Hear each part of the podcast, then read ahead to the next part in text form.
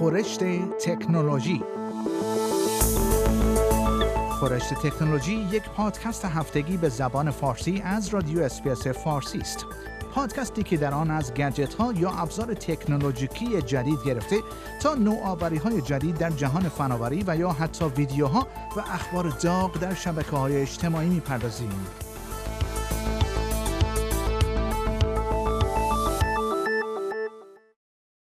یک گزارش جدید حاکی از این است که کره شمالی در طول سال گذشته حداقل هفت حمله سایبری علیه پلتفرم های رمزارزها داشته است و 550 میلیون دلار از این سکوها دزدیده است. طبق اعلام شورای امنیت سازمان ملل این کشور در مقیاسی گسترده از جرایمی که توسط رمزارزها ممکن می شوند حمایت می کند. طبق اعلام این شورا پولهایی که از طریق رخنه در پلتفرم های رمزارزها به دست می آید صرف برنامه های تسلیحاتی و موشکی کره شمالی می شود. شرکت تحلیل بلاکچین چین انالیسیس اعلام کرده است از برخی از مهمترین رخنه هایی که از سال 2018 توسط کره شمالی در این پلتفرم ها انجام شده است می توان به حمله به پلتفرم کوکوین و یک سکوی دیگر که نام آن اعلام نشده است اشاره کرد. در هر یک از این حمله ها بیش از 350 میلیون دلار دزدیده شده است. طبق این گزارش از سال 2020 تا 2021 ارزش رخنه هایی که توسط کره شمالی انجام شده 40 درصد افزایش یافته است.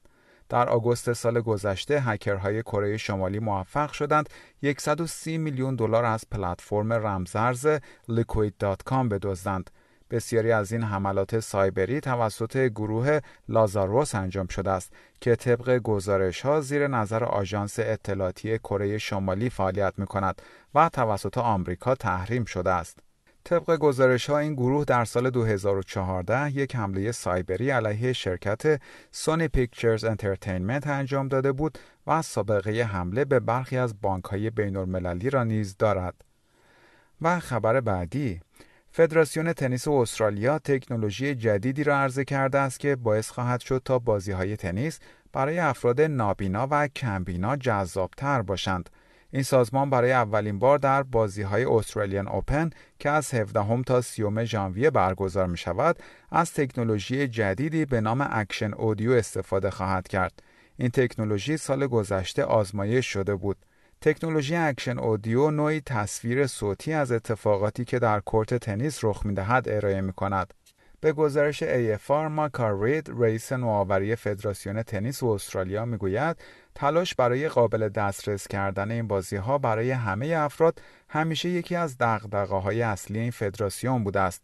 تکنولوژی Action Audio توسط فدراسیون تنیس استرالیا، دانشگاه Monash و شرکت طراحی و نوآوری AKQA ساخته شده است. این تکنولوژی هر بار که توپ تنیس با زمین برخورد می کند بسته به اینکه توپ در سمت راست یا چپ زمین است یک صدا پخش می کند این تکنولوژی هنگام حرکت توپ نیز یک صدای دیگر پخش می کند و از طریق همین صداها افراد نابینا و کمبینا می توانند تصویر صوتی دقیق تری از بازی داشته باشند. و خبر بعدی در حالی که نسل جدیدی از جوانان که تسلط بالایی به تکنولوژی و اینترنت دارند سعی دارند تا وارد بازار املاک شوند رقابت بین بانک ها و مؤسسات مالی برای ارائه خدمات مربوط به وام مسکن به صورت دیجیتال بالا گرفته است سالهاست که غول‌های بانکداری جهان از سوی شرکت های تکنولوژی احساس خطر کردند ولی این تهدید در ابتدا در مورد خدمات پرداختی و اعتباری مانند Afterpay یا سیستم های پرداختی ارائه شده از سوی اپل و گوگل بود. اما حالا بانک ها برای یک نبرد دیجیتال بر سر بازار 1.9 تریلیون دلاری وام مسکن آماده می شوند چرا که برخی از بازیکنان جدید سعی دارند تا با جذب متقاضیان جوان وام مسکن از طریق ارائه خدمات دیجیتال بخشی از این بازار را به خود اختصاص دهند. این نبردی است که بانک های بزرگ نمی توانند در مورد آن بیتوجه باشند چرا که بخش بزرگی از وام هایی که ارائه می کنند وام مسکن است. به گزارش The Sydney Morning Herald متیو ویلسن تحلیلگر شرکت Evans Partners می‌گوید سود حاصل از ارائه وام های مسکن در استرالیا در حدود 20 میلیارد دلار در سال تخمین زده می شود.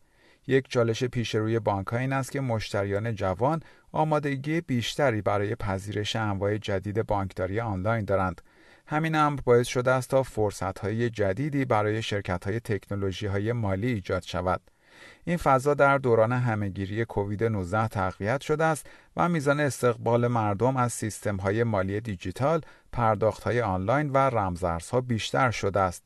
شرکت Afterpay و بانک نوین یا به اصطلاح neobank Up برای ورود به بازار مسکن برنامه هایی دارند که نشان می دهد این استارتاپ ها چطور در پی جذب متقاضیان وام مسکن هستند. البته این اقدام هنوز از طریق همکاری با بانک انجام خواهد شد. شرکت Afterpay قصد دارد از سال 2022 شروع به فروش وام های مسکن کند و این کار را از طریق اپ بانکداری جدیدی که راه اندازی کرده انجام خواهد داد. تأمین بودجه وام های مسکن افترپی توسط بانک وستپک انجام خواهد شد. این اقدام نشان می دهد چطور یک شرکت تکنولوژی مالی می تواند تا قلمروی مرکزی بانک ها پیشروی کند. و خبر پایانی برنامه خورشت تکنولوژی این هفته. بر اساس تحقیقات صورت گرفته شرکت های خودروسازی آلمان در عرصه نوآوری در صنعت خودروسازی پیشگام هستند. این در حالی است که سه شرکت خودروسازی چینی نیز موفق شدند به لیست ده شرکت برتر جهان بپیوندند.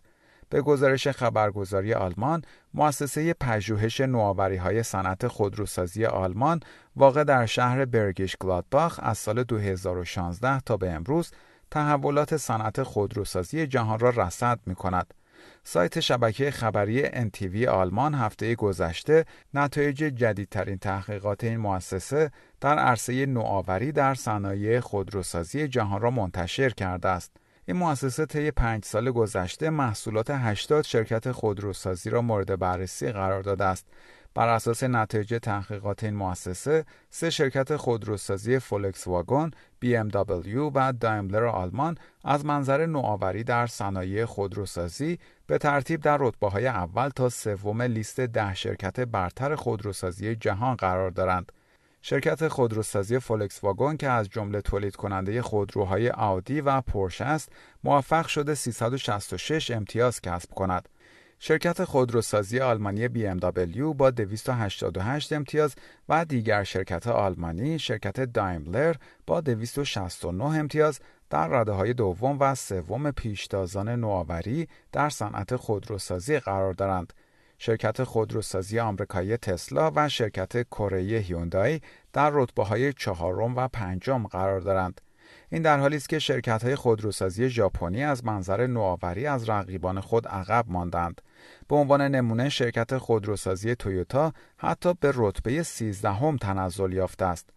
از سوی دیگر برای نخستین بار نام سه شرکت خودروسازی چینی در بین ده شرکت برتر خودروسازی جهان از منظر نوآوری دیده می شود. ورود شرکت های خودروسازی چینی BYD، Great Wall و شرکت هلدینگ خودروی جیلی به لیست شرکت های برتر خودروسازی عملا حکایت از آن دارد که چین با یک جهش بلند در راستای کاهش فاصله با شرکت های خودروسازی برتر آلمان تلاش می کند. در پایان برنامه خورشت تکنولوژی این هفته از شما دعوت می‌کنم برای تماشای برخی از ویدیوهای جالب در مورد تکنولوژی به صفحه اینترنتی برنامه فارسی رادیو اسپیس با آدرس sbs.com.au/persian مراجعه کنید. شما همچنین می توانید پادکست های خورشت تکنولوژی را دانلود کنید و در هر زمانی که خواستید آنها را بشنوید.